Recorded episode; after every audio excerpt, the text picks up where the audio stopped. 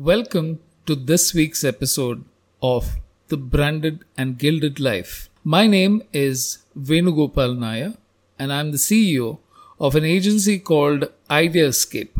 We are into marketing, branding, and design. And these posts or this podcast is a reflection of what I've learned in over 35 years in the business, how it has shaped my thinking, and what intrigues me. Hopefully, it will provide some food for thought for you as well.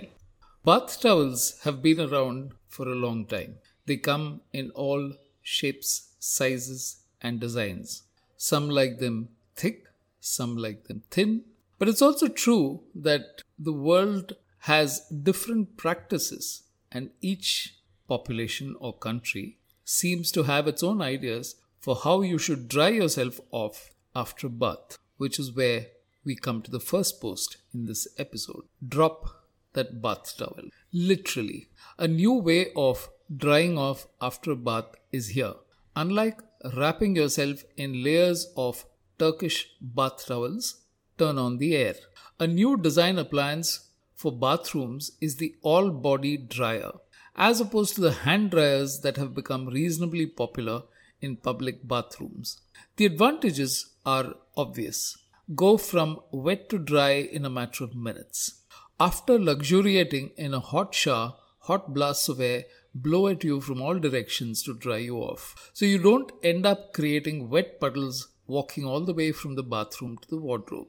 If it works as promised, hotels will line up for it because they can simply do away with having to wash, dry, and replace the towels every day. That is a significant cost saving apart from removing a source of the mess in the rooms.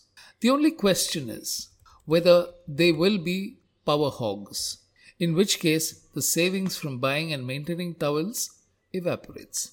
All said and done, on rainy days and in winters, the damp smell of towels lingers in the air. There's nothing as dispiriting as having to wipe off with a damp towel. The first versions of these ideas usually leave a lot to be desired, and some crucial questions are still not answered. How long do you have to stand in front of the airstream, for example? And when you see the design, it is air being blown at three levels. What happens in the middle?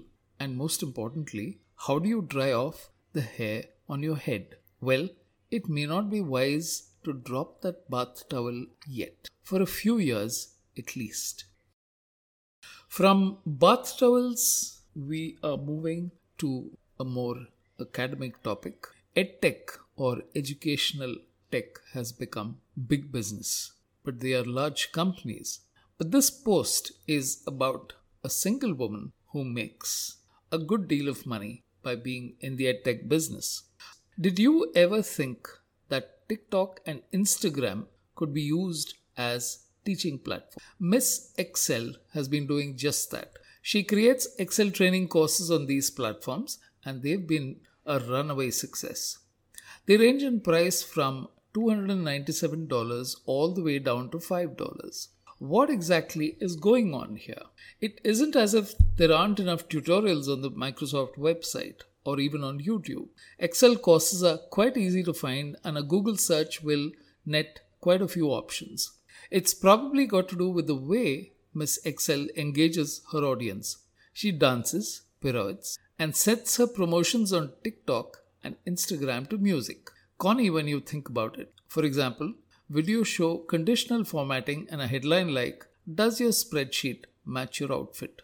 There's no reason whatsoever for the colors in the spreadsheet to go with your clothes, but she does things like this. Get the Excel sheet background made from the pattern of her clothes. You aren't going to be able to read any numbers on those sheets, but like they say, it's fun. Makes you wonder about all the teachers slaving away in classrooms and earnestly rustling up courses that go deep into the subject. And here's a young lady tripping on Excel to say pretty much what you can find on several sites if you do a little digging.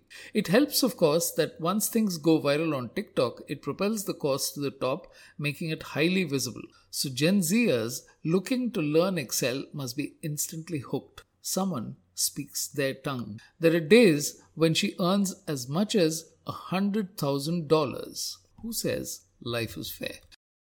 And finally, how far has UPI come? The payment system. What the 100 billion in UPI transactions mean for banks? The change was swift. The pandemic drove more people and businesses to digital payments. Traditional banks are the foundation for the entire system, and that became the problem which could balloon into a threat in the years ahead. While banks are the ones approving and managing transactions, they've become invisible to users.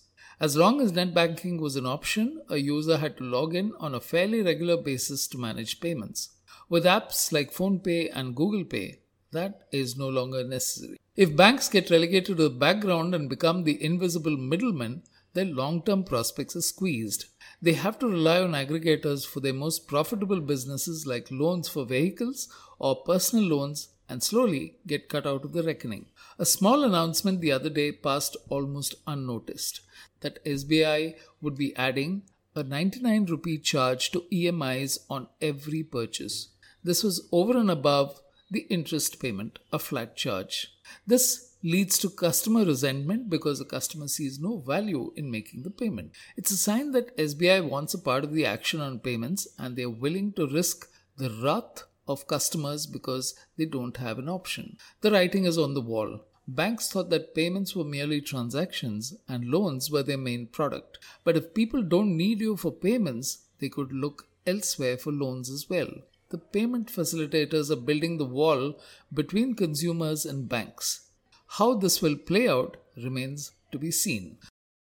Subscribe now to this podcast and newsletter, and I'll send some interesting stuff on branding, behavior, and markets to your inbox every week. Triggers for your thoughts. Spread the word to your friends. All you have to do is click the link and enter an email address. And yes, your thoughts, your views, your comments, and your criticism are welcome. Thank you as always for listening.